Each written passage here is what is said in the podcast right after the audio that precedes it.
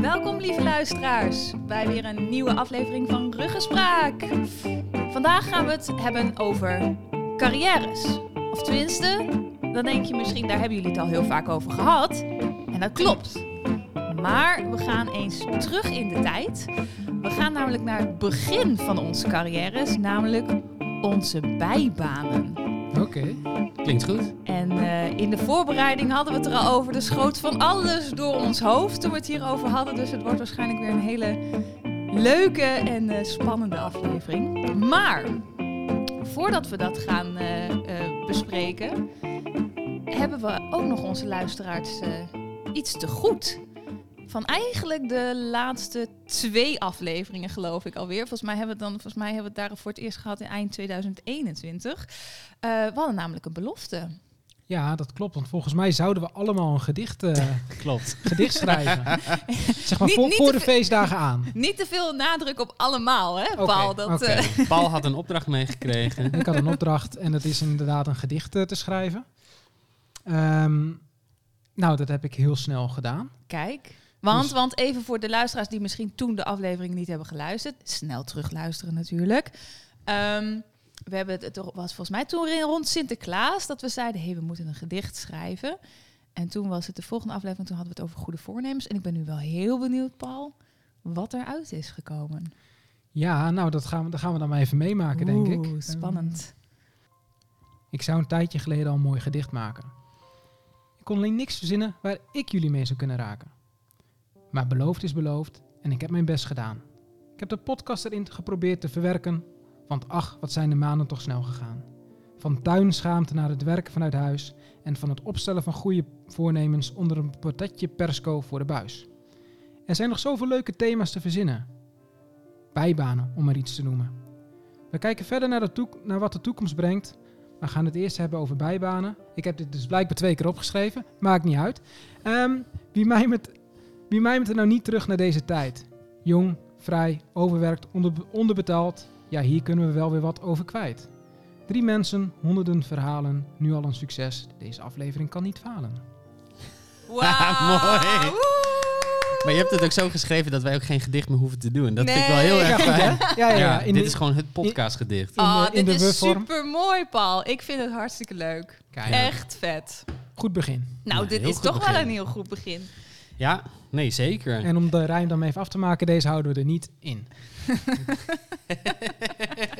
Dat we elke aflevering een gedicht hebben van Paul. Paul de dichter. Ja, Paul het, de het, het, dichter. het, het zou kunnen. Oh. Klinkt wel interessant. Nou, ik, ik zeg gewoon doen. Nou, bij deze. ja, eh, Oké, serieus. Ja? Nou, daar houden we je aan. Maar dat mag natuurlijk variëren in lengte, hè? Ja, dat, eh, eh, Ja, Van- deze was een beetje kort hè? Deze was kort, ja. Een Ja, half ja. uur tot een uur Ja, zou ja. mooi zijn. Ja. De volgende keer duurt de aflevering eh, drie uur en Ja. eh, 35 minuten. En eh, de eerste uur is een gedicht van Paul. Nou, klinkt, goed. Ja.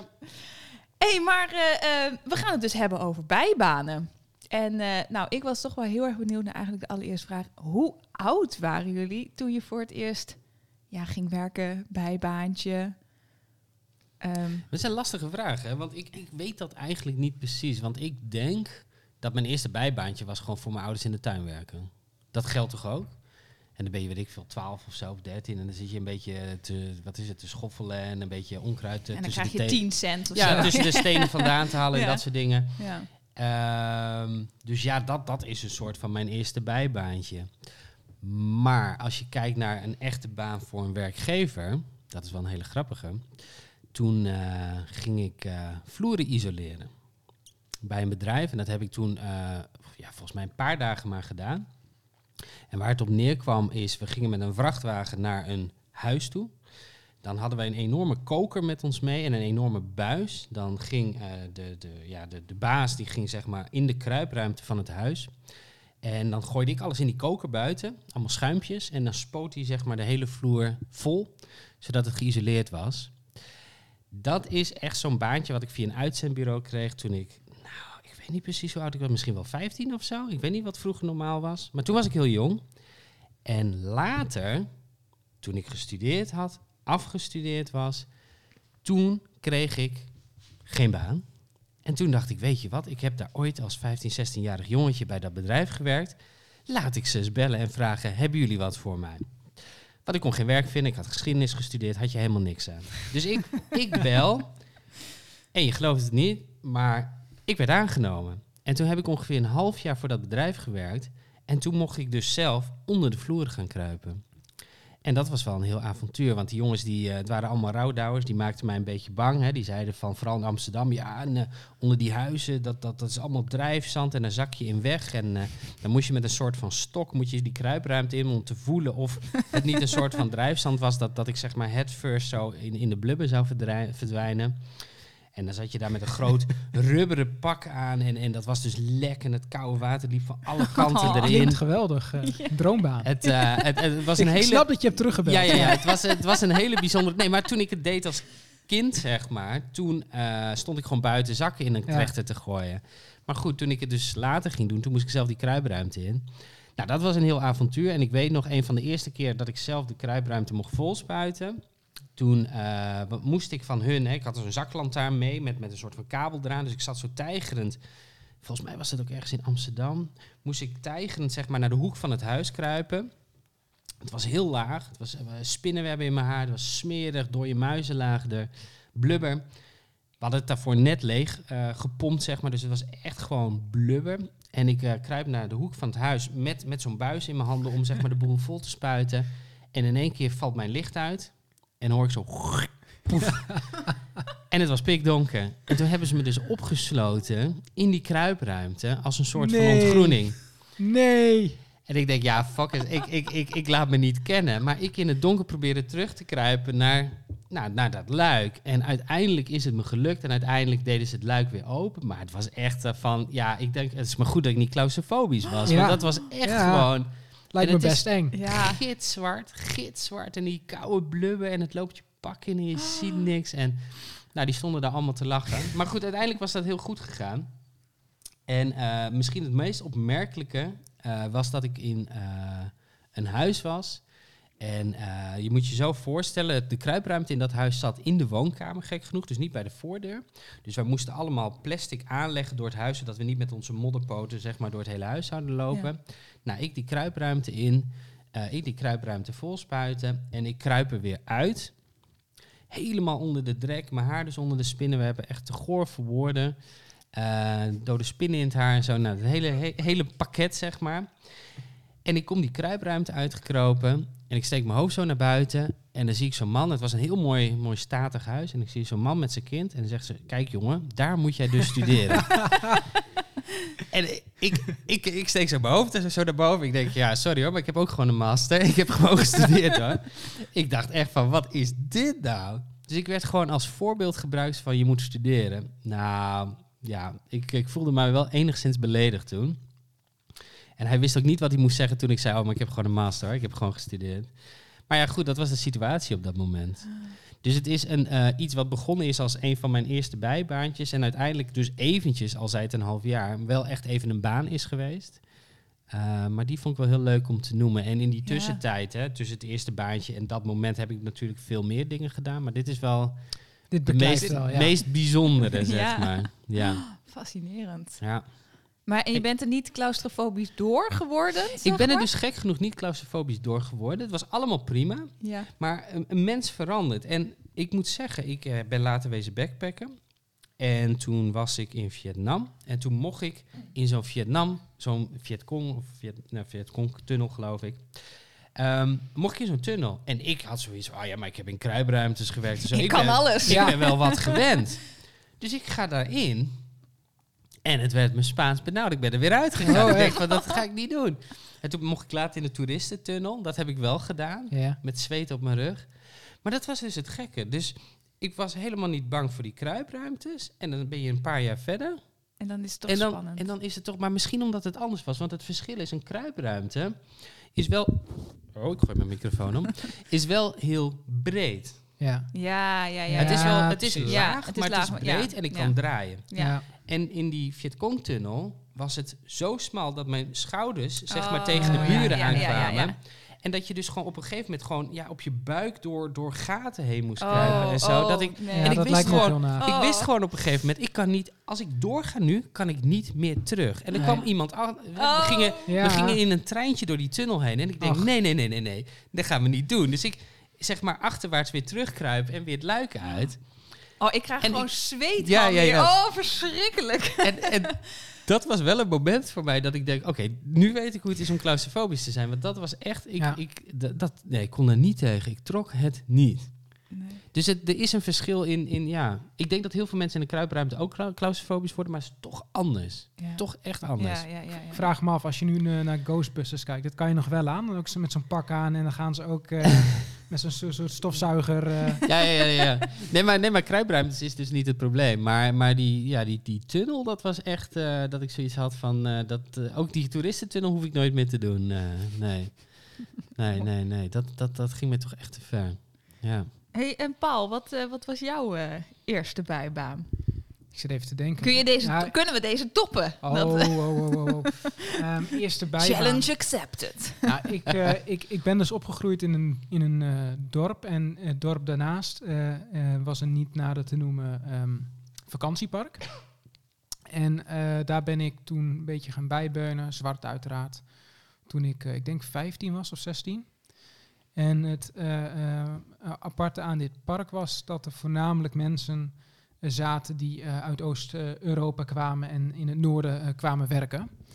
En een paar mensen die er misschien zaten omdat ze eh, gingen verhuizen of in scheiding lagen. Of, eh, nou ja, toen, eh, toen begon het ook al een beetje met de economische crisis daarvoor te tekenen. Daarvoor. Dus veel mensen die laswerk deden, die eh, hun huis niet meer konden betalen. Of, eh, nou, het was een, een beetje een, een park van verloren hoop. En daar ben ik begonnen als, ehm, als klusjesman, 15. Dus dan mocht ik gewoon op van die grote grasmaaiers eh, zitten. En, Ah, leuk.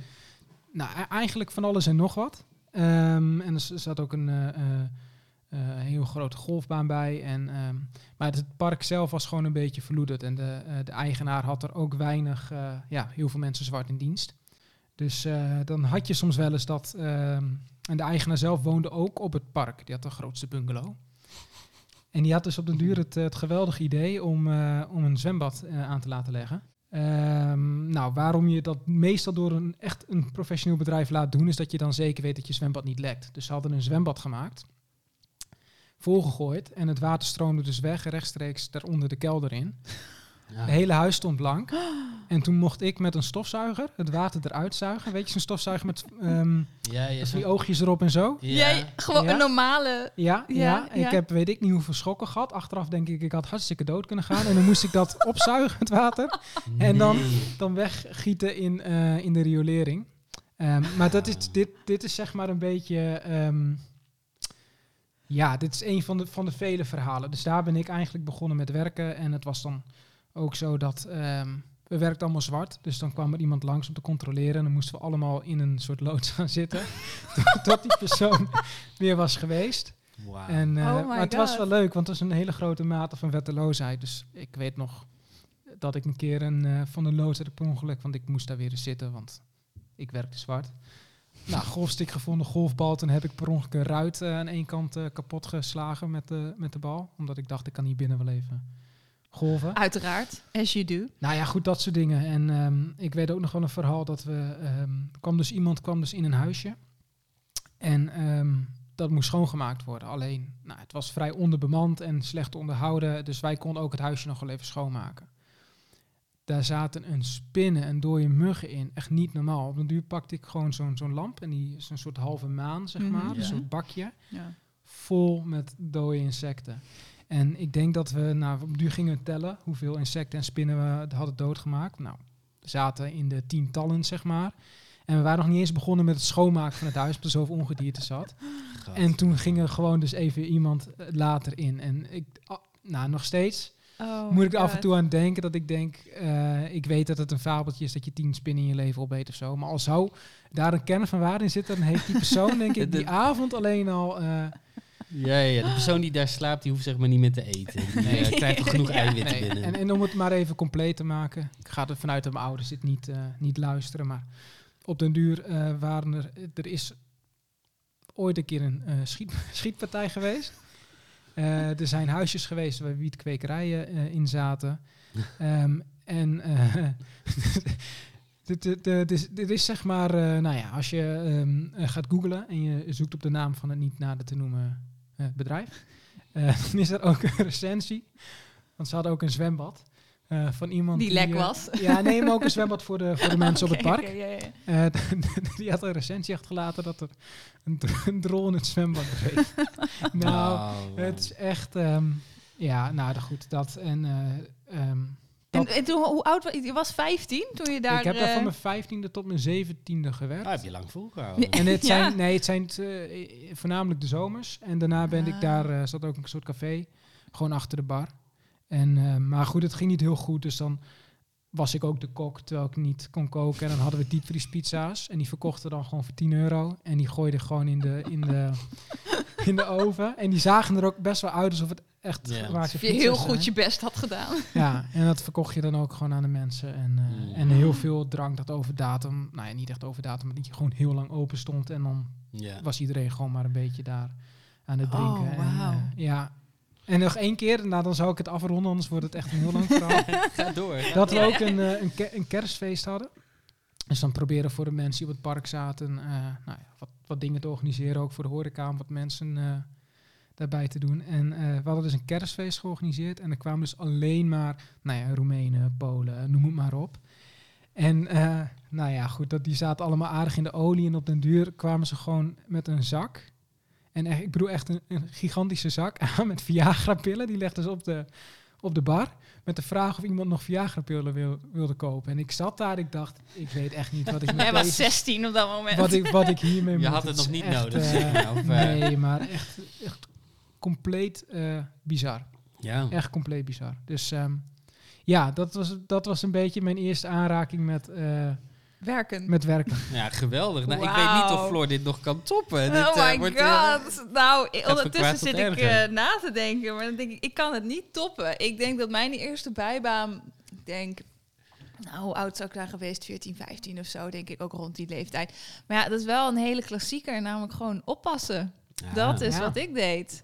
Dus eh, ehm, ja, nee, niet, niet hele spannende verhalen daarover. Poep tegen de muren Nee. aan, gillen. Nou, ik heb wel eens een keer opgepast dat, de dat de hond binnen had gepoept. Dat Oh. was wel. Ja. Dat was dus als Maar het dat- Als je wat jonger bent, is dat ook wel een uitdaging, denk ik. Ja. Nou, ik, ik weet nog wel, ik had op een gegeven moment had ik.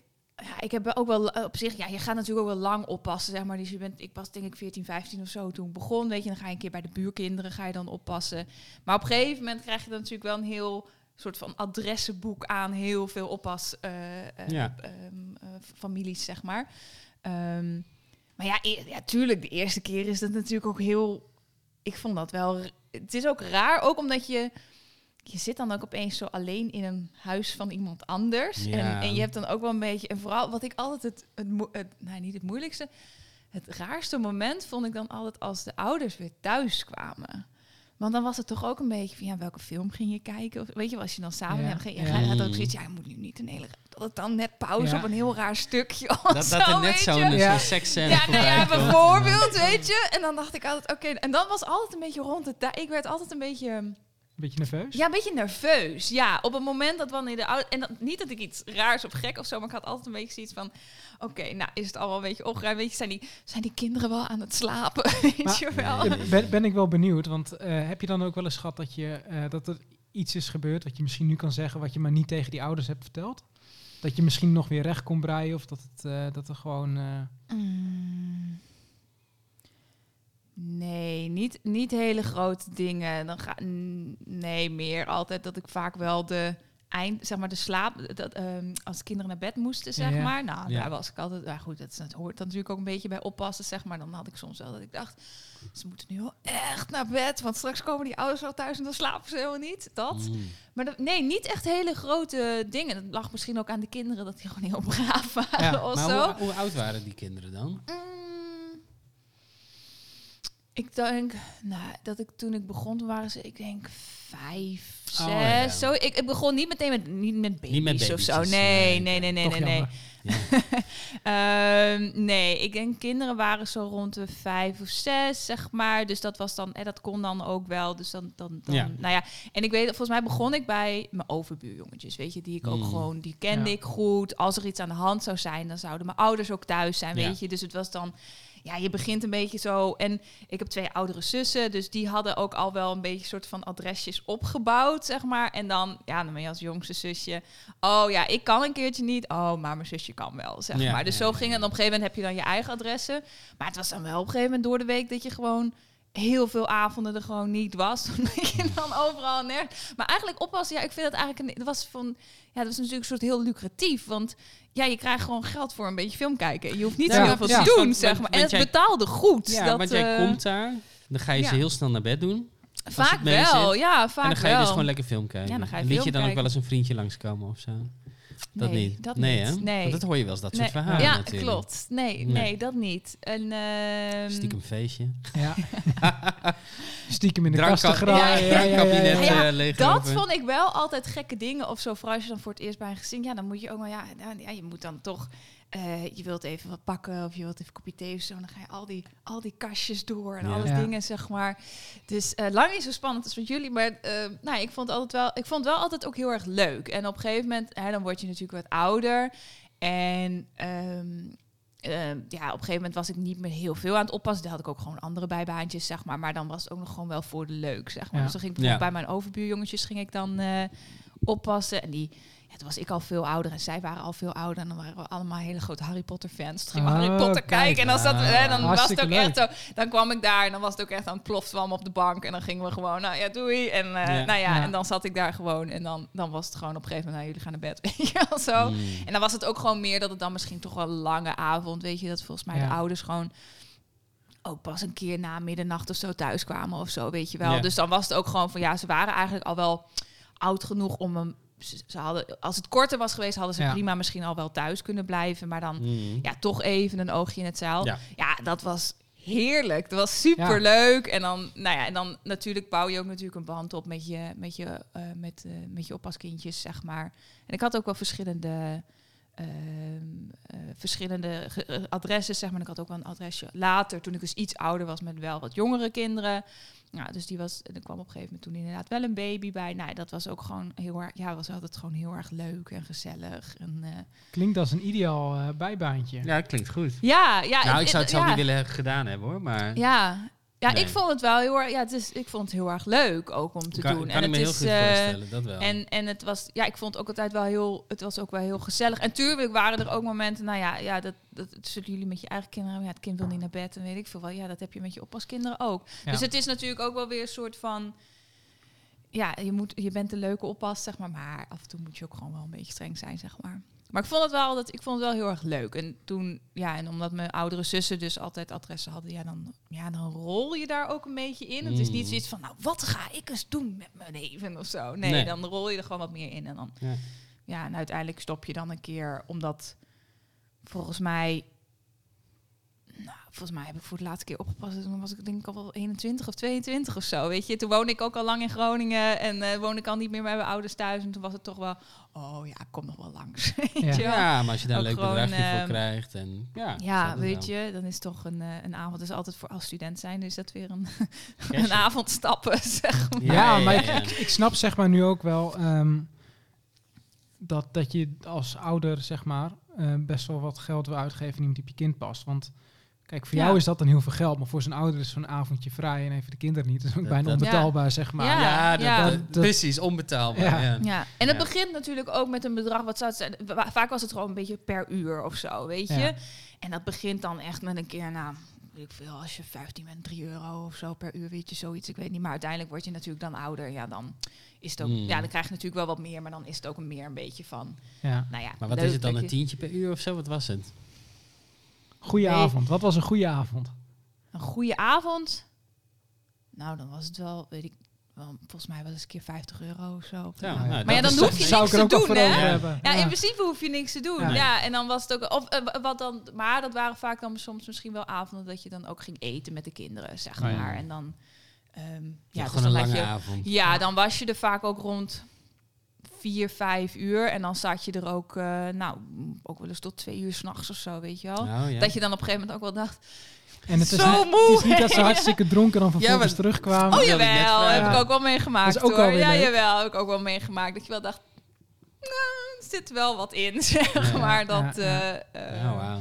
Ja, maar wel altijd wel heel erg leuk. En sommige gezinnen ook wel dat je dan dacht, ja, dit heb ik zelf dan niks mee of zo. Of het klikt gewoon niet of zo, zeg maar. Ja. Maar op een gegeven moment heb je je standaard adresjes. En ook wel overdag, dat dan, dan eh, had ik ook wel adresjes. En dan, dan was het gewoon, ja, ging ik gewoon de hele dag met de kinderen spelen, zeg maar.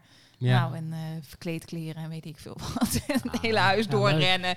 Ja, en met oppas mag natuurlijk alles, hè. Dus dan is een soort van, Ik, eh, het huis en we gaan lekker naar buiten spelen en weet ik veel wat. Ja, Paul, dus ik denk eh, dat wij een nieuwe oppas hebben. Ja, ja, dat denk ik ook, ja. Van alle weekenden. Ja. Zaterdag bij mij, zondag Ja, bij Paul. ja.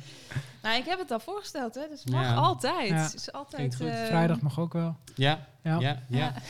donderdag. Oké. Dan gaan wij gewoon met z'n tweeën op stap. Ja, Top. Komen we hartstikke dronken terug. terug. Ja, Oh, dan eh, ga ik ook mee en laat ik Rick gewoon oppassen. ja.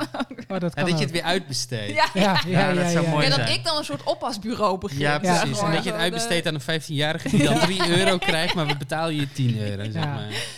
goed cashen inderdaad. Ja. En Ook, ook Ja. met, die, eh, met, met die mensen dan ook wat functioneringsgesprekken voeren. Exact. Van, eh, Ja. Exact. heb je drie verbeterpunten voor jezelf? Ja. Wat zijn je tips en je tops? ja. Ja. Nee, Nee, klinkt goed. Hey, maar ik zit even te denken, want we hebben nu ons eh, eerste baantje zo gehad. Hè? Of een soort van eerste baantje. Ja. Eh, we hebben natuurlijk veel meer bijbanen gehad. Ehm, dus de vraag is ook, misschien moeten we eens kijken naar het meest bizarre... hè, Ja, dat hebben we al eigenlijk genoemd, hè? Meest opmerkelijke... Nou, ik ben wel benieuwd of jullie dat kunnen toppen. Heb je Ja, want ik- Nou, ik, ik, ik, kan heb, het ik wel. heb, ik Ik heb heb- nog wel wat. Juist. Wel, ik, het- bij deze, ik kan zeggen, ik kan deze wel toppen. Oké, oké. Ja, want ik, ik heb nog wel wat eh, nog wel wat, bijzondere baantjes gehad in die zin. Dus Ja? laten we zeggen dat we nu begonnen zijn met de eerste... en dat we dan nu gaan naar een van de meest bijzondere, opmerkelijke... vreemde, bizarre. Vreemd. Ja, het mag Ja. alles zijn. Maar het moet in ieder geval de voorgaande toppen. Oké. Paul. Oh. ehm, lukt Niet iets jou verzinnen. En? Paul zit heel druk gewoon iets te verzinnen hier. nee, nee, nee. We nee, weten nee. nu dat hij ook creatief is, van Ja, dat, is dus eh, waar. nou, kijk, ik denk dat ik de, de eerste eh, moeilijk kan toppen. Eh, maar ik heb, ehm, toen ik studeerde, heb ik een half jaar stage gelopen bij een eh, eh, videobedrijf. Waar ik ook mijn vrouw heb leren kennen. Dus dat is ook alweer een, een grappig verhaal. Eh, maar daarna ben ik dus ook nog het freelance werk gaan doen eh, voor het bedrijf. En ehm, ik zou ook hierin niet al te veel op ehm, namen en namen inhoud. ingaan. Ehm, maar het, het, het was eh, eh, in het beheer van een, van een man die, ja, hoe zou ik dat zeggen? Het was een vrij goed lopend bedrijf en hij en zijn partner hadden besloten, de zakenpartner van, ik ga alleen verder, had hij, had hij besloten. Daarna ging het rap eh, minder, dus er zaten heel veel eh, stagiaires ook te- aan het werk en hij was ook niet zo goed met zijn relatiemanagement. Dus eh, we hebben situaties meegemaakt dat er ook wel eens nou, bijna wel werd gevochten in, in het pand met bijvoorbeeld iemand die daar als accountmanager werkte. Maar, Maar goed, goed. wat, wat voor videostudio was dit? Ehm, Is, is dat iets wat je kunt noemen? Of? Eh, laten we zeggen, ehm, Wat- in de breedste zin gewoon voor, eh, eh, nou, voor van alles video's maken. Dus voor andere Oké. bedrijven die Ah. een werden Promotiefilmpjes, ingehuurd om Oh, video's ja, te ja, maken. ja, voor Oké, ja, ja. gemeentes, helder, andere helder. bedrijven. Eh, in de breedste zin van het woord. Maar ehm, Nog steeds obscuur. hij, eh, het, het was een beetje... Ja, je kon net kon je alle kanten op met... Ja, eh, ja. I- Zal ik het, de, ik noem het gewoon de baas. De baas was een beetje apart. En, ehm, maar goed, hij had dus nog wel wat opdrachten. En ik dacht, nou, naast mijn studie, ik ken het daar. Ehm, hij had ook nog wel wat, eh, wat beloofd eh, qua salaris wat we dan konden krijgen. Een vriend van mij die bleef ook nog eh, wat hangen daar. Dus nou, prima, op freelance basis heb ik opdrachten gedaan. Ehm, het ging een beetje mis toen hij bleek zijn rekeningen niet te hebben betaald.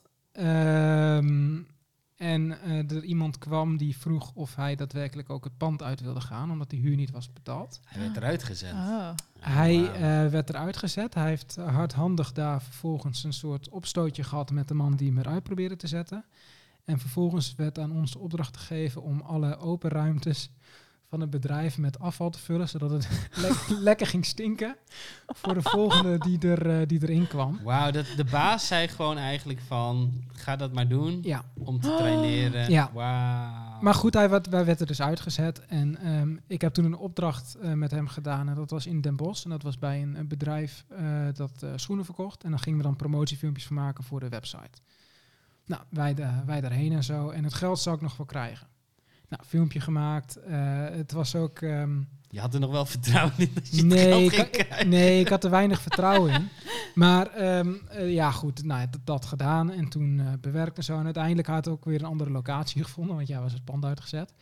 En, maar toen bleek dus inderdaad dat hij dus geen geld had verder om, om mij te betalen. Ze had al wel de, de treintickets en zo wel een deel betaald. Maar niet voor het hele product. Dus toen zei hij van, nou ja... Anders dan, eh, want het ging niet zo goed met het bedrijf. Kom je maar bij mij langs en dan mag je wat, wat spullen meenemen. Dus Nee. ja, die vriend van mij ook, die, eh, die daar dus ook nog werkte. Wij zijn dus samen naar zijn, eh, zijn huis toe gegaan. Nou, wij komen daar aan en eh, ja, ik voelde me net zo'n, eh, ja, hoe noem je dat? Iemand die dingen gewoon in beslag neemt voor mensen die niet betalen. Ja, Ja, ja, ja, deurwaarder deurwaarder, ja, ja, ja. Dus wij belden aan en had dus alle eh, computers en zo, die had hij dus gewoon daar gestald. Dus toen heb ik Mm. maar wat uitgekozen. Dus Nee! ik, kan- ja, ik ben met de computer weggelopen en een kameraad van mij met twee monitoren. Nee. En eh, dat, was, eh, dat was dat. Dus dat was echt, ehm, dat was heel bizar. En hij had ook enorme nou ja, driftbuien dus. En eh, ja. had toch geen auto. en had je van die, ehm, hoe- die rode autootjes met zo'n groen tekentje erop, die je dan kan... eh, eh, Green wheels? ja, Green Wheels. Daar had hij dan een abonnement van. Maar dan scheurde hij ook gewoon met 60 over de grote markt daar bij die weg heen en zo. Echt, echt kna knijtergek. Knijtergek. Dus dat was... ehm, ja, dan heb ik ook wel de twee toppers gehad in mijn assortiment, Ik zeg maar. wou net Ja, zeggen, nu- hoeveel heb je er nog meer? Nee, nee, eh, dat, dit eh, is het, zeg dit, maar. dit is het wel, maar dit was ook... eh, dit was zo ongelooflijk... Zo raar gewoon. Maar ik vind het wel bijzonder dat je daar dan dus wel bleef werken, zeg maar. Ja. Want je hebt toch ook wel het een en ander... hè, Ook bij dat andere Ja. baantje, je hebt natuurlijk wel het een en ander meegekregen. Ja, Het dus was dat, genormaliseerd misschien. Ja. Ja, hij Nou wist ja, niet hij wist. Dat, dat, Zeg, dat, hè, wordt ik niet zwart betaald? Hè? Wat is dat? ja, nee, dat, maar goed, het, Vechtpartijen, oh, ik ben wel wat gewend. Ja? het ging natuurlijk heel erg slecht eh, nadat eh, hij besloot het bedrijf zelf verder eh, te doen. Het was in het Mm. verleden best een succesvol bedrijf. En Ah, oké. toen tijdens de stage was het ook wel raar, maar toen werkten er nog wel wat mensen, het liep wel door. En ook voor die opdracht, hij heeft me in het begin wel gewoon betaald. Dus Mm. ja, dan denk je, ja, het is toch freelance basis. Ja. Dus dan, ja, weet je, ik hoef me hierna zo'n opdracht ook niet te zien of zo. Nee. Nee, nee, nee, nee. nee. Eh, maar het werd heel snel heel gek, ja. en dat was een stage van een half jaar. Dus in een half jaar gebeurde dit Nee, al. dit was na de stage. Oh, dit was na de stage. ja. Oh, sorry. Hoe lang ben je in totaal eh, hierbij geweest dan? Ik denk dat ik eh, nog twee maanden of zo daarna... Nee, maar in totaal voor deze persoon gewerkt. Ja, dan met de stage erbij, denk ik zeven maanden of zo. Oh, Zeven? oh, dat is niet zo'n oké. hele lange periode. Ja. Maar dan is het wel snel gegaan. Ja. Zo. Ja, dan nog, nog één uitstapje. Om het, eh, had ook elke vrijdag had hij dan, ehm, vond hij dan dat we ook de Vrij Mibo hadden. Mhm. En eh, het was eh, in, in de, nou, vlakbij een supermarkt. Nou, ja, dan was het gewoon om twee uur was het hele bedrijf al laveloos. Dan liet hij gewoon kratten bier eh, Oh. naar binnen gaan. En eh, ja, dan kwam je dan eh, heel schil zeg maar om vijf uur eh, weg. Ja, het was, heel- het, was, het was allemaal heel bizar. Maar dat, ehm, Ah, dat klinkt nog wel leuk. Dan zou ik ook wel blijven. Ja, ja, Ja, ja, Dat, dat is een toppenwerkgever. dat is een topwerkgever. Hey, je, mag, je ja. mag spullen uitzoeken uit zijn huis. Ja. Bier drinken op vrijdag. Ja. Maar ik, eh, ik, ja, dat is mijn verhaal. Dus ik zal het stokje even overgeven. ja. Ja, Lex. Ja, het stokje aan mij overgeven. Maar dan is Floor straks weer als laatste. Dan geef ik het stokje Nou, dan ga ik Laten we eerst Floor doen. Nou, ik kan hem wel toppen. Yes. Top. In de zin van, het is een, een baan wat denk ik, nou, misschien niet heel veel mensen hebben gedaan. Ik werkte op een gegeven moment, ehm, dat was mijn eerste echte, echte bijbaan. Dus zeg maar, eh, oppassen was natuurlijk ook bijbaan, maar echt een soort van voor een werkgever waar je een soort van... eh, Wel een baan. Ja, het was wel een, het was gewoon echt, ik werkte daar volgens mij al, het was, eh, ik werkte bij een sieradenwinkel. En ik werkte daar, dat was echt zo'n, eh, weet je, op zaterdagen werken en eh, een keer eh, door de week of zo, zoiets. Ik weet niet meer precies hoe het zat. Ik was toen 18, denk ik. Ja, ik was net begonnen met, met studeren. En toen was van, nou, ik wilde naast mijn studie wilde ik dan wel een echte bijbaan in plaats Ja, van alleen maar oppassen. Het voorverhaal daarbij is nog wel mooi dat wat ik toen heb gedaan om die baan te krijgen, was gewoon letterlijk de stad doorlopen, dus Groningen doorlopen en met, mijn, met een, met een, met een, eh, eh, een, eh, een, met mijn cv's. Wat goed. Zeg Echt? maar. Ja, en ik Wat ben gewoon naar Wink. Ja, dat ik nu echt denk. Ik was 18 dat ik dat toen al deed. Maar ja, dat ik ging gewoon met mijn cv's en dan ging ik naar winkels waarvan ik dacht, oh, dat vind ik wel leuk of weet ik Ja. veel wat. Dus dan ging ik naar de boekhandel en eh, nou hier een cv. Oh, nou oké, nou dan ging je ergens in een lade. Ik ben er nooit meer natuurlijk geke- naar gekeken. Nee. Door de hele stad ligt nog cv's van jou. Inderdaad. Ehm, en, eh, en, toen, eh, ja, en toen uiteindelijk werd ik dus gebeld door die sieradenwinkel. En volgens mij zochten ze daar ook al wel mensen. Nou, en toen was ik dus toevallig, kwam ik dus met mijn cv aanlopen. En toen dacht ik, nou prima. Het grappige is, ik heb niks met sieraden. Ik heb zelf geen sieraden. Ik heb geen ringen. Ik heb geen kettingen. En geen armen. Helemaal niks. Dus het was eigenlijk... Ja, het was dan niet echt heel erg motivatie, zeg maar, in de sieradenwinkel. Maar goed, zij zeiden van, ja, wij zoeken iemand. Nou, dat paste allemaal. Ze ging bij het sieradenwinkel werken. Ik heb daar denk ik in totaal een jaar gewerkt. Maar wat ze daar ook deden, was ehm, gaatjes schieten. Dus oorbellen schieten, zeg maar. Nou, ik heb zelf geen, geen oorbellen. En, eh, maar als je daar werkte, moest je dat dus wel doen, zeg maar. En, ehm, ehm, en dat deed je dus gewoon. Ongeacht bij... Jij wie- schoot graag. Ik schoot de gaatjes. Moet dat niet...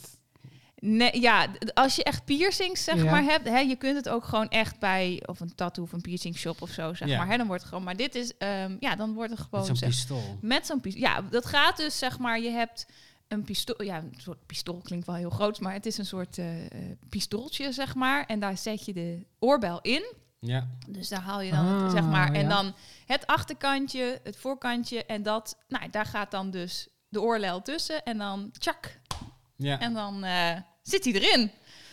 En eh, nou, dat heb ik nooit zelf ervaren, want ik heb geen gaatjes. Dus dat, moesten we, dat moest je dan doen. En eh, vaak was dat op zaterdag. Was dat ook, volgens mij was het een beetje een soort vaste tijden dat dat kon. Dus op zaterdagochtend was het ook. Kon het rij. Twee voor dan kon het dus één. echt zijn dat jij dus de hele... Er was een soort hokje achter in de winkel waar dat werd gedaan. En eh, ja, op een gegeven moment dat was lopende band. Dus dan was het echt zo Oh. tjak, tjak, tjak, tjak, tjak. Ehm, en eh, ja, en, en je had dan ook verschillende systemen. Je had één systeem, dat was echt een soort pistooltje. En dat schoot er eigenlijk door de kracht, schoot dat er zelf doorheen. Maar je had er ook een systeem, dan moest je dus als een soort niet-pistool, moest je dus Hmm. zelf duwen. Dus je Ja. duwde als het ware zelf de, de oorbel door de el- oorlel, zeg maar. Ehm, maar ook alle leeftijden. En eh, als er ouders zijn met kleine kinderen die zeggen: Mijn kleine kind, mijn baby wil oorbellen. Dan weet je dat. Ja, ook bij babytjes, joh. En daar heb ik zo'n spijt van dat ik dat heb gedaan. Dat, eh, ja, dan ben je 18 en dan zit je natuurlijk, ja, je werkt bij dat bedrijf en dan doe je dat. Ja. Aan de andere kant denk ik, ja, of tenminste, sp- spijt is misschien wel een heel groot woord. Ik vind het wel zo erg dat ik dat toen heb gedaan. Aan de andere kant, die ouders willen het. Ja. Ja, weet je, dan ben ik liever nog blij dat ik dat dan heb gedaan en dat ik dat kind, hè, dan daar hadden we dan ook een soort, soort protocolachtig voor van dat werd ook altijd met twee mensen gedaan om, Ja. hè, zodat het gewoon in één keer tjak klaar was, zeg maar. Maar, eh, Maar moesten ze dan ook huid? Deed het pijn? ja, natuurlijk doet dat pijn. Ja? Ja, en het is raar. En dan die babytjes en die moesten dan op schoot. Oh, En dan, zielig. ja, Oh. ja, en dat moet eerst natuurlijk, ja, de, oor, de, de, de procedure was zeg maar dat eerst de oorlelletjes worden dan, of de oorlel wordt schoongemaakt, zeg Ja. maar, Wordt het kind wel ontsmet. heel zenuwachtig Dat natuurlijk. kan, ja. En soms wilde het ook gewoon niet goed, zeg maar. En, ehm, eh, nou, dan wordt het, en dan, krijg, je- dan moet er een stipje worden gezet. Ja. Want je moet natuurlijk weten dat het een beetje in het midden en dat het een beetje klopt. Elk oor, elk oor is ook weer anders natuurlijk. Nou, en dan was het vaak even, even checken, vind je dit oké? Dus dat, dat was hetzelfde bij iedereen, zeg maar. Dus als het bij jullie zou ik het ook kunnen doen. En dan was het gewoon van, nou, kijk maar even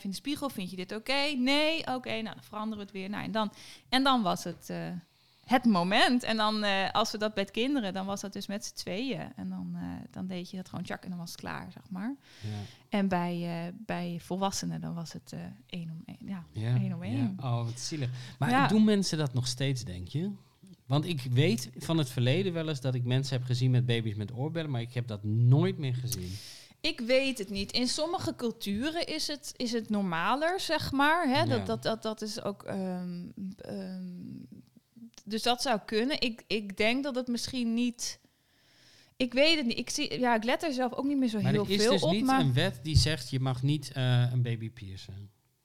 blijkbaar dus niet. Misschien Hmm. nu wel, geen idee. Maar Nee. eh, ja, dat kon. En er is natuurlijk wel een verschil. Hè. Het kan. ehm, ehm, het kan, eh, je kunt het ook inderdaad door, door een soort piercing shop, zeg maar, dan is het ook wel Ja. weer anders. Maar goed, dit was volgens mij wel een hele normale met, ja, eh, hoe het daar werd gedaan, Ja, zeg maar. ik heb wel eens gehoord dat die pistolen helemaal niet meer mogen, omdat dat niet hygiënisch genoeg is. Dat zou best kunnen. Het kan Ja. best, maar goed, dit is Daar was iets mm, mee. 12 jaar geleden Ja, dat ik dit heb gedaan. Precies, precies. En, eh, Maar het is wel interessant. Ik ben wel echt oprecht benieuwd of het nog steeds gedaan wordt bij hele kleine kinderen. En of die pistolen nog eh, in functie zijn, zeg maar. Maar ik heb daar wel eens iets over dat zou gelezen. best wel, best dat, wel dat kunnen. was niet goed schoon te maken of zo, er was iets mee. Nou, de, de Nederlandse wet zegt, even gegoogeld, het is Kijk. verboden een tatoeage of piercing aan te brengen bij kinderen onder de 12 jaar. Een piercing in de oorlel mag wel. Ah, oh, nee, nou, kijk, daar heb je het aan. Kijk, Oeh, anders dan eh, werd ik nu opgepakt en eh, had ik een strafblad. Nee. nee, maar dat was wel, de, ik denk dat dat de meest vreemde bijbaan, omdat je echt, Ja. ja, dat, dat- dat, ja, dat was wel. Het, ik moet wel zeggen, uiteindelijk, het bedrijf was ook wel raar, zeg maar. Maar dat je Uiteindelijk. daar geen opleiding voor moest hebben of zo. Je zou verwachten dat je Ja. een soort certificaat Zal ik moet vertellen halen. hoe je, hoe je ging oefenen? Nou, Ja. Het oefenen was op een stuk karton. Oh, ja. oh mijn god. En dan, eh, nou, zet maar een prikje, een, eh, een, eh, een, een stipje en eh tjak. Ja. Probeerbaar. Nou, goed, ja. Ja, heb je dat vijf keer gedaan? Hier is een mens. Maar Nee. dat is, Doe maar. dat is misschien wel, eh, als je het hebt over bijbanen en dingen leren die je misschien ook later meeneemt en zo. Ehm, bij bijbaan is mijn ervaring wel vaak dat het is van succes, probeer maar. Dat je dit wel de ruimte krijgt. Ja, Ja. klopt, maar dit is Ja. wel het mensen. Ja, nee, dit is, misschien een beetje... Het is, ik, ik, kan het, eh, ik heb een bijbaan als chirurg. Ik ga Ja. gewoon maar Ja. even proberen. Ja. Nee, ja, nee, Ja. dat was. Maar het, eh, achter, het grappige is uiteindelijk. Ik heb daar dus een jaar gewerkt. En maar. Hoeveel mensen heb je een piercing gegeven, denk je? Oh, geen idee. Maar is Tientallen. dat hon- honderden of duizenden? Nee, nee, ik denk tientallen of heb zo. je nog wel eens later iemand gezien dat je dacht Ja, van, ja? ja, ja, ik Oh, heb later nog wel eens eh, eh, eh, ja, in, eh, in, in werk gerelateerd. Ook wel eens dat ik dacht, ik, Nou, wauw. ik heb jou nog wel gegeven. Ah. Ja, nou ja, en het was wel, het, het, het bedrijf was ook wel op een gegeven moment, ik ben weggegaan, dat is ook nog wel een leuk verhaal. Ik ben uiteindelijk weggegaan, heel, heel ergens andersom. Want wij werden als medewerkers daar, wij werden eigenlijk echt, echt als een soort manetjes van alles werden we ingezet. Echt van, dus ook een soort als een soort klusjesmannen, zeg maar. dus je werkte bij een sieradenwinkel, je dacht, ja, ik, ga met, ik ben met klanten bezig, ik ben met sieraden. En natuurlijk, hè, we moesten natuurlijk ook wel schoonmaken en zo, want er zat ook een keuken bij en dat soort dingen. Maar we, er was ook altijd op zaterdagochtend was er, had je altijd dan had je klusjes, zeg maar. En dan eh, eh, stonden er twee mensen in de winkel of zo en de andere moesten dan dus schoonmaken. Maar we moesten dan ook zeg maar dingen eh, eh, schoonmaken die, ja, die, ik, uiteindelijk was voor mij de druppel dat ik op een gegeven moment de groene aanslag van het balkon moest ik maar gaan verwijderen. En wij moesten ook altijd eh, de, de persoon, de baas zeg maar, die had ook een garage verderop in de stad. Maar een garage echt voor auto's, zeg maar? Ja, garagebox, zeg maar. Oh, oké, en ja, ja, sorry, ja, niet een garage, ja, een garagebox waar haar auto in stond. En ehm, die moesten we dan ook, eh, ja, dat was een van de klusjes dat je die, dat je die garagedeur, die moest je dan schoonmaken. Maar dan hadden ze waarschijnlijk dus op dat moment geen werk of zo, maar ze hadden je in dienst en dan, ja, we betalen je wel, dus we gaan je wel ergens Nee, dat was gewoon zetten. standaard. Elke zaterdag, zeg Oh maar, was God. dat een Oh, van de dat- klusjes dat erbij. is een beetje je persoonlijke belangen betrekken bij je werk. eh. Ja, Exact. nou ja, Dat en op een gegeven moment, eh, en dat was dus voor mij op een gegeven moment ook dat ik zo merkte van ja, maar ik dit vind ik helemaal niet meer leuk. Ik, Nee. ik ben alleen maar be- ik ben jouw rotzooi letterlijk aan het schoonmaken en opruimen. En dat is niet waarom ik bij. Nee. Hè, het is prima om dat te doen, maar dat is niet waarom ik bij die winkel ben gaan werken. Dit- Zeg nee. maar. Dit doet me heel erg denken dat op het, eh, het, het park waar ik werkte dus, waar ik al eerder over heb verteld, was ook ineens een soort familiebarbecue. Ze hadden geen kok en toen moest ik voor, voor 80 man achter een barbecue hele tijd dingen, vlees omdraaien en zo. Dat ik ook dacht, hoe ben ik hier? Dit is eh, zo niet, zeg maar, werk. Dit is gewoon echt je Maar eigen echt belang. inderdaad, hoe ben ik hierin beland? Dat had ik ook echt. Stond, ik stond, volgens mij het regende toen ook. Ik stond op het balkon Ja, en een soort groene aanslag. En ik dacht, waar ben ik, waar ben dit- ik mee bezig? Het is ook, ik denk dat zulke soort dingen soms ook een beetje geleidelijk Ja, gaat. En je bent overrompeld en je gaat erin mee, want iedereen doet het. En dan inderdaad moet je zo'n moment van helderheid hebben dat je in één keer denkt, hé, hey, wacht eens even. Dit, dit klopt niet. En ik was 18, het was mijn eerste Ja. baantje. Maar dat is wel, ik heb toen voor het eerst, ik heb toen ontslag genomen. Ik ben Zo. toen echt gewoon goed. naar mijn baas gegaan. En ik zeg van, nou, dit en dit, ik ben het hier niet mee eens. Ehm, Ja. Ik stop En hoe werd er gereageerd? Begreep ze, ja, pff, voor mij tien anderen waarschijnlijk zoiets. Ja. Ik weet het niet precies. Dus Nee. dat, eh, Hm. nee, nee, nee, uiteindelijk is dat, eh, ja, toen ben ik daarmee gestopt. Ja. Maar dat is wel denk ik de meest eh, opmerkelijke bijbaan die ik heb Ja, gehad. ik zit, ik zit nu heel hard na te denken hoe ik dit eh Ja, jij allemaal ja, nee. kan toppen. Ja. Nou, wat op zich nog wel een, eh, een, een leuke is om te noemen, is, hè, ik noemde al dat ik gebackpackt heb. Eh, toen ben ik teruggekomen naar Nederland. Toen eh, kon ik eigenlijk geen werk vinden, behalve in callcenters, wat ik afschuwelijk vond. Echt, nee, echt met een knoop in je maag erheen en, en, en vol blijdschap weer dat pand uitlopen, omdat je gewoon er weer van af was. Dat was niet iets voor mij, die callcenters. En zeker bij de Belastingdienst heb ik bijvoorbeeld even gewerkt bij het callcenter, waar je gewoon letterlijk de hele dag werd uitgescholden door mensen. Het was Mm. afschuwelijk. Dus ik denk van, hé, hey, ik heb gestudeerd, ik heb gebackpackt, ik heb wat van de wereld gezien, ben teruggekomen en het is een en al ellende qua banen. Hier heb ik geen zin in. Dus toen besloot ik eh, naar Thailand te gaan. Daar heb ik een eh, cursus gedaan om eh, Engels les te mogen geven. En daarna ging ik Engels geven in Thailand. Maar je hebt in Thailand een cursus gedaan om Engels les te geven. Ja, dat is helemaal correct. En dat is vrij normaal. Het heet Teach English Foreign Language. Eh, een TEFL-cursus. En dat kun je overal doen. Dat kun je in Nederland doen, maar dat kun je ook alvast in het land doen waar je wil gaan Oh, werken. Dus dat, ja, ja, ja. En dat wordt ook door internationale... Oké, het is niet zeg maar dat je een soort diploma hebt nee, gekocht. en, nee, eh, nee, nee, nee, nee, zeker. Tha- het je was hebt niet zo... Thais Engels heb je geleerd. Ja, nee, eh. So nee. I'm your uh, host today. I'm going to teach you very good English. Nou ja, mijn, Yes, yes. Yes. mijn Eng- Engels was destijds misschien niet zo goed als nu. Maar nee, niet zo slecht. Nee, maar het komt er dus op neer inderdaad. Je gaat zo'n cursus doen. Dat is van een internationale, eh, ja, hoe moet je dat zeggen? Organisatie. Dan krijg je een officieel document. En dan mocht je aan het werk. Nou, allereerst zat ik natuurlijk die cursus te doen. En toen moest ik daar lesgeven als onderdeel. Dat was een soort van stage, moet je je zo voorstellen. Dat duurde trouwens een, maand, geloof ik. En dan had je het officiële certificaat, als je het goed deed. En ik zat daar les te geven. Ik had een klein clubje van vijf mensen. Het waren volwassenen, tuk-tuk-chauffeurs en nou, wat andere dingen. Gewoon mensen die wat Engels wilden leren. En eh, nou, ik zit het een en ander te vertellen en ik krijg het warmer en warmer. Denk. En het was al natuurlijk, het Thailand is heel warm. Dus ik, ik zat sowieso, was ik al nat van het zweet. Maar goed, ik, ik, ik werd maar steeds warmer, warmer, warmer, warmer. Ik, dacht, oh, eh, ik voel me toch een beetje, een beetje duizelig en zo. Ik denk, nou, nou, nou. En ik zat zo in die klas te kijken. En de mensen begonnen me steeds raarder aan te kijken. En ik denk, ja, misschien denken ze dat ik nerveus ben of zo. Of dat ik zo zweet. Nou, op een gegeven moment begonnen ze nog raarder naar me te kijken. En ik dacht, nou ja, het zal wel. Dus ik wil iets op het bord schrijven. En ik kijk naar mijn arm. En mijn arm was helemaal, zeg maar, rood met witte vlekken. En het was gewoon helemaal een, een raar patroon. Ik denk, jeetje, wat is dit, joh? En ik keek zo, want ik had een soort van overhemdje aan. En ik keek zo even in mijn overhemdje. En ik zag ook mijn huid op mijn borst, zeg maar, was ook helemaal verkleurd. Ik dacht, jeetje, wat is dat? Dus ik netjes mijn les afmaken. Doen alsof mijn neus bloedt. Mensen eruit gestuurd. En ik, ik denk, even in de spiegel. En ik kijk in de spiegel. En ik was gewoon een, een soort van halve chameleon. Ik was helemaal verkleurd. Het was niet normaal. En, en, en wat ik zeg, rood, witte stippen, bult. Ik denk, jezus, wat is... En jeuken en jeuken. Nou, ik denk, dit kan niet goed zijn. Maar op een gegeven moment trok het weer weg. Dus ik denk, nou jee, ja, ik weet niet. Misschien, misschien toch een beetje ziek of zo. Nou, ik denk, ik, ik, ik, ik blijf het wel in de gaten houden. Nou, vervolgens eh, waren we dus met meerdere mensen die cursus aan het doen. We gingen samen eten. En ik zit daar dus in Thailand, buiten met 40 graden of zo, luchtvochtigheid van 80%. Het was echt niet uit te houden. En ik zit daar, ik zeg, joh, ik heb het koud. Ik heb het koud. Oh, het was alsof ik in de winter buiten zat. En ik een trui aantrekken, de enige trui die ik mee had, die ik nog nooit had aangetrokken verder. En maar koud, en maar koud. En ik, ik zeg van, ja, hebben jullie het ook zo koud? Nee, het is helemaal niet koud. Oh, oh, en ik weer duizelig worden. Nou, op een gegeven moment, ik, ik kan niet meer rechtop zitten op mijn stoel. Nou, hebben ze me dus maar plat neergelegd, mijn benen omhoog, zodat het bloed in mijn hoofd zou stromen.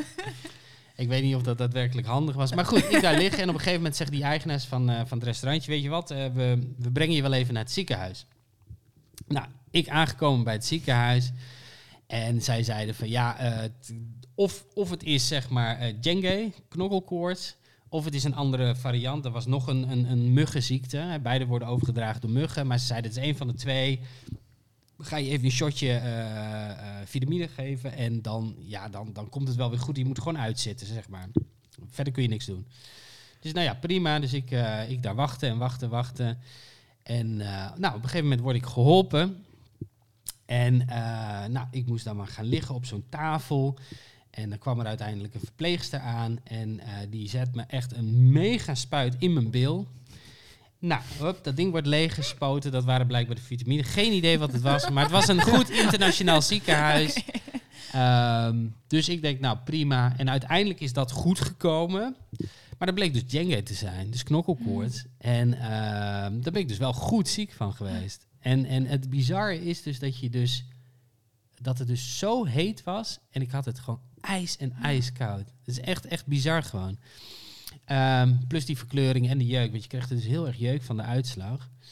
Maar goed, eh, later begreep ik dus pas waarom de mensen mij zo eh, verbaasd aankeken. Maar niemand En- zei dus toen ook Nee, iets in nee, die ze waren, nee, ze waren heel beleefd. Maar, Oh. je- maar je zag aan hun blik zo van... En, dan- en dan ga je denken van... Oh, kom ik onzeker over? Ja, heb ik ja, wat ja, raars gezegd? Eh, ik, ik wist het niet zo goed. En op een gegeven moment heb je zoiets van... Oh, ik heb een beetje uitslag. Ja, Ja. dat zal wel. Maar goed, dat, dat, dat was dus de reden. Maar kon je toen wel verder, zeg maar, want je was toen ziek, kon je wel Ja. verder werken, zeg maar, of hoe zat dat? Nee, het eh? was tijdens die cursus. En uiteindelijk ben ik denk ik een week ziek geweest. En toen kon ik de boel wel weer oppakken. Oh, en eh, mijn Engels was wel van een dusdanig niveau... dat ik vrij snel weer kon aanhaken en gewoon alles af kon maken. Ik heb ook de diploma dan, of het certificaat gekregen. Oh ja. Dus het ging uiteindelijk allemaal goed. Nou, op een gegeven moment heb je dat certificaat, ga je echt aan het werk. Ik kon waar ik was, in Phuket, dat is zeg maar een eiland, eh, vrij toeristisch, kon ik geen werk vinden, want iedereen wilde daar werken. En eh, toen ben ik uiteindelijk ergens in Bangkok beland. En eh, ik heb op meerdere scholen gewerkt. Maar in Bangkok was een van de scholen, was een soort van, ja, gewoon middelbare school, zeg maar. En ik was daar voor het eerst. En ik zie ondertussen een heel fanatiek een hondje heen en weer rennen voor het raam, kwispelend. Ik was even afgeleid. Maar ik, ik, ik begin daar dus met werken, mijn eerste dag. En ik dacht van, nou, ik ga nog even meelopen. En ik word even ingeleid hier. En hoe, hoe werkt dit? En, en dat was ook een beetje mij voorgeschoteld. Dus ik loop daar rond. Ik eh, ja, was daar om iets van negen uur s ochtends of zo, acht uur, ik weet het niet meer. Misschien wel eerder. En eh, op een gegeven moment eh, zegt de directeur tegen mij van... Ja, je moet even met mij meelopen, even met mij meelopen. Dus ik denk, oké, nou dan ga ik een beetje de school zien en zo, spannend. En ik wist nog niet eens echt of ik wel was aangenomen. Ik mo- moest gewoon opkomen dagen en nou ja, we zullen zien. En eh, toen keek ik zo en dan zag ik een heel groot veld met, nou voor mijn gevoel, duizenden studenten. Terwijl de hele, het was echt, het was echt een campus, het was een gigantische school. Al die studenten netjes in rijen. Nee. En die stonden daar per jaar laag met hun eigen uniformpjes en zo. Dus ik zit te kijken, ik denk, jeetje, allemaal alle studenten. En hij zegt, ja, want we, we hebben de dagopening vandaag. Ik denk, oh, oké, oké. Leuk dat ik dat mee Ja. mag Ja, maken. leuk, Ja. leuk, leuk. Dus, eh, nou, ik, eh, ik, hij zegt van, ja, dan, dan mag je dan eh, naast het podium komen staan en eh, dan kun je dat zien. Ik denk, oké, prima. Nou, ik daar staan. En toen voelde ik het al een beetje van, hé, wacht even, dit, dit gaat niet de goede kant op. Wat is hier de bedoeling van? En eh, nou, hij zou praten en dit en dat. En dan gingen ze een soort van ochtendgymnastiek doen. En dan gingen alle docenten gingen iets zeggen. En toen was het van, nou, en eh, hier hebben we onze nieuwe docent Engels. Dus ik denk van, oké, ik ben dus in ieder geval wel aangenomen. Ja. En eh, die eh, gaat nu eh, de opening verder doen. Dus ik denk, opening? En, en toen vroeg ik aan iemand naast mij. En niemand kon echt heel goed Engels. Maar ik vroeg ze van, ja, maar hoe, hoe, hoe, lang, hoe lang moet ik dat dan doen? Ja, 20 minuten is goed. Nee. ik denk van, nee, nee. Dus ik loop dat podium op, al die kindjes gaan klappen en zo. en ik sta daar voor die microfoon en je hoort zo piep, weet je, dat die microfoon zo gaat Ja. ruisen. En ik denk, wat moet ik, wat moet ik zeggen, wat moet ik zeggen? En ik zie die ogen op mij gericht en, en ik heb gewoon een lulverhaal afgestoken. En, en ik, ik, over, over waar ik vandaan kwam en dit en dat. En, en dat ik het zo leuk vond. En ik, ik weet niet eens meer. Ik was in een soort van roes. Ik vertelde maar wat. En ik zag die. Nou, ik, je moet je echt voorstellen dat er gewoon 5000. Ik denk echt dat 5000 Oh. studenten waren die Oh voor je my zetten. En dus die directeur naast mij. En, en nou. Goed, ik, ik, ik, ik heb maar gedaan wat me te binnen schoot. En ehm, ja.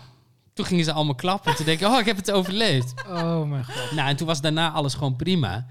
Maar dat je dus wel even... eh, oh, toen, toen, ik paste, zeg maar, ik, ik piste bijna in mijn broek. Zeg maar ik denk van, wat is dit? Dit ga je niet mee. Maar 20 minuten. En ik weet nog steeds niet hoe lang ik uiteindelijk gepraat heb. Maar ik heb mijn best gedaan om 20 minuten vol. Dus ik heb gewoon, oh, kom uit Nederland. En dan wat leuk. En oh, ik ken het hier nog niet. En ja, het is een heel lulverhaal gewoon. Ja, Wel dapper. Ja, super dapper. Maar hoe lang heb je Ik daar... kon er niet onderuit, dat was het erg. Ik kon er niet onder. Ik werd aangekondigd Oh en iedereen God. keek naar me. Ik moest wel. Dit is echt, dit is echt, echt zo'n nachtmerrie voor mensen. Die, weet je, Ja. dat ze Ja. s'nachts echt zo, Ja, ja, ja, eh, zo ja, ja, wakker ja, ja. worden, zeg maar. eh. Ja, dat, Maar ja. jij- hoe lang heb je daar dan gewerkt? Want toen was je dus aangenomen. Toen was ik Maar aangenomen. moest je ook meteen, wer- die dag, moest je meteen ja, lesgeven? ik, ik werd ook meteen voor de klas gegooid. Oh en eh, het, het was dus allemaal... Ik, ik was helemaal niet goed ingelicht. Wat ik zeg, ik wist helemaal niet precies of ik nou al mocht beginnen. Ja, ik had ja, nog ja. geen contract ondertekend. Ik wist het allemaal niet. Maar blijkbaar mocht ik meteen beginnen.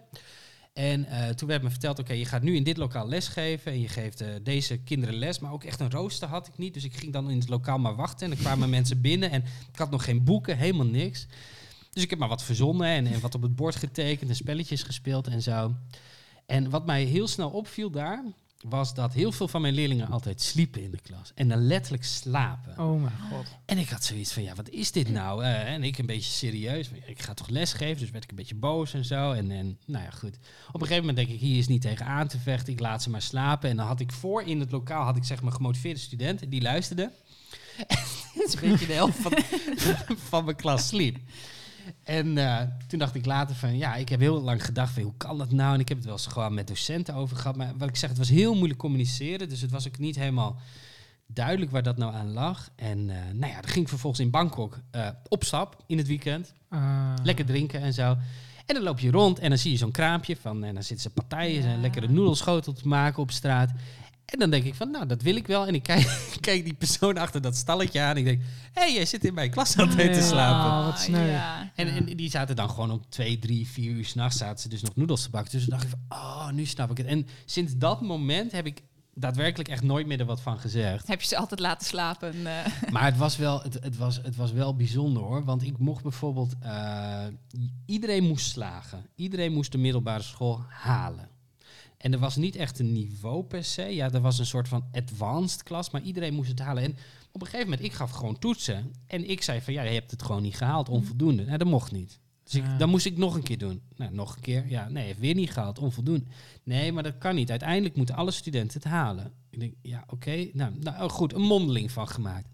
Nou, weer niet iedereen gehaald. Nou, op een gegeven moment zei ik gewoon, oké, in het Engels, wat is jouw naam? En wisten ze niet. Zei ik het in het Thais. Op een gegeven moment had ik geleerd hoe, hoe je in het Thais moest zeggen, wat is je naam? Zeiden ze hun naam. Oké, top, voldoende. Zo, zo ging het op een gegeven Ah. moment. Dat voel je ook wel een beetje vies of zo. Ja, dat ik denk, ja, maar dit is toch niet goed? Dit moet je toch niet Nee, willen? Dit moet je nee. niet willen. Nou ja, en, en het was eh, wat, wat ook wel, ja, dat, daar had ik wel moeite mee. Dat ik denk van ja, maar eh, iedereen, dat iedereen het haalt uiteindelijk en een diploma krijgt, vind ik een mooi principe, maar niet op deze manier. Nee. Weet je, uiteindelijk moet je dan toch in niveaus gaan werken of wat dan ook, maar, maar niet gewoon iedereen slaagt, maar eh, ook, al, ook al heeft hij niks gedaan, Nee. zeg maar, dat idee. Dus ik vond dat bijzonder. Maar die scholen waren ook echt bedrijven, dus die moesten kinderen afleveren met diploma's. En daar werden ze voor betaald en beloond. En kregen ze een goede reputatie, want dan wilden hun ouders hun kinderen daar naartoe sturen. Dus eh, er zat wel een hele eh, reden achter, zeg maar. Maar ik, ja, ik, had, ik, had, ik had er wel een klein beetje moeite mee. En wat je dus had, was de klas met kinderen die eh, eh, zeg maar wat rijkere ouders hadden. En die klaslokalen hadden airconditioning. Nee. En die hadden kleine klasjes. Dus echt, mijn, mijn, mijn grootste klas, dus de kinderen van de ouders die niet zoveel geld hadden, die had eh 60 leerlingen in één klas. Dus het was ook, het was ordehouden. Dus ze sliepen, ze, ze, ze waren druk. Ik heb wel eens gezien dat ze een sigaret opstaken. En wat ik zeg, op een gegeven moment toen, toen focuste ik gewoon op de leerlingen vooraan. En ik had een microfoon. Oh, dus die zet ik altijd heel hard. En, en, en dan dacht ik, als de rest het hoort, mooi. Maar die kinderen vooraan, daar focus ik me op. En de rest Ja. slaapt maar, weet ik veel wat. Ja. Maar er waren 60 kinderen in één klas. Dat is absurd. In Nederland Ja. heb je soms 30, is dat te veel. Ja. Maar dan kwam je bij zo'n klas dus met, met kinderen die, die wat rijkere ouders hadden. En dan kwam je binnen en die airconditioning. En oh, zo heerlijk cool. En dan had je dan tien kinderen in je klas. En de boeken waren mooi. En, en er was Ah. videoapparatuur. En dan denk je, oké, dit is zo fout. Ja. Maar ik was Ja. altijd zo blij als ik die klas les gaf. Dan kon ik even die hitte uit. Even tot rust komen, ja. Wauw. Maar dat was wel een, eh, een bijzondere ervaring. Maar dus dat voor die hele grote groep staan, dat was wel... eh, Dat was ja, voor sommigen... Ja, ik, ik, ik heb me er doorheen geslagen, maar het is een soort van waas, zeg maar. Ja, Fantastisch. ja. Ja, ik denk met dit, eh, dit verhaal, eh, uitstapje naar Thailand, eh, zijn we ook een beetje aan het einde gekomen denk Ja. ik, van de aflevering. Ja. En ehm, ik kijk even of we een liedje erbij mogen. Dat eh, gaan we doen. Yay! Ja, want we willen jullie weer heel erg bedanken voor het eh, luisteren naar eh, deze afleveringen over bijbanen. En we zijn natuurlijk ook heel erg benieuwd of jullie gekke, bijzondere, rare, misschien ook gewoon hele leuke bijbanen hebben gehad. Eh, laat het ons vooral weten. En vergeet ons niet te volgen op Instagram, te mailen via ruggespraakpodcast.gmail.com of ons persoonlijk te volgen via LinkedIn. En dan eh, graag tot de volgende keer. Ja, Yes. Doei tot de doei. volgende keer. Hei, hei.